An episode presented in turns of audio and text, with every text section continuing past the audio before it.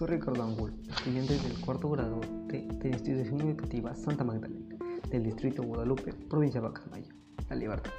Les presentaré mi audio sobre las acciones y actitudes para mantener un estilo de vida saludable, ya que muchas veces, por diversas circunstancias, nos olvidamos de alimentarnos saludablemente y realizar actividades físicas.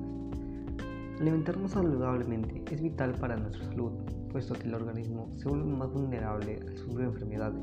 Los alimentos nos ayudarán a fortalecer nuestro sistema inmune, pero también hay que recordar que no todos los alimentos nos nutren.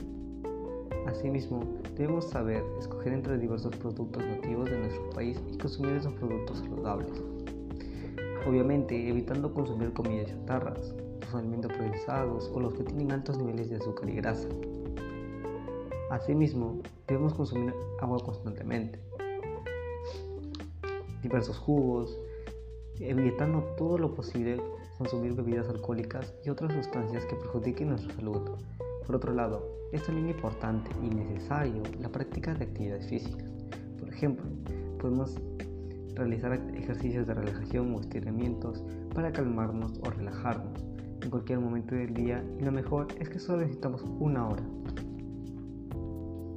Si eres de esas personas que tienen muchas actividades al día, te recomiendo que organices tu tiempo mediante la elaboración de horarios en donde tengas en cuenta la práctica de las actividades físicas y la alimentación saludable.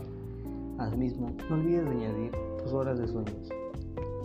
Por último, recuerda que, que estás haciendo un enorme bien a tu cuerpo. Asimismo, puedes motivar a más personas a realizar lo mismo. Y no olvides que nunca es tarde para tener hábitos saludables. Hasta la próxima oportunidad.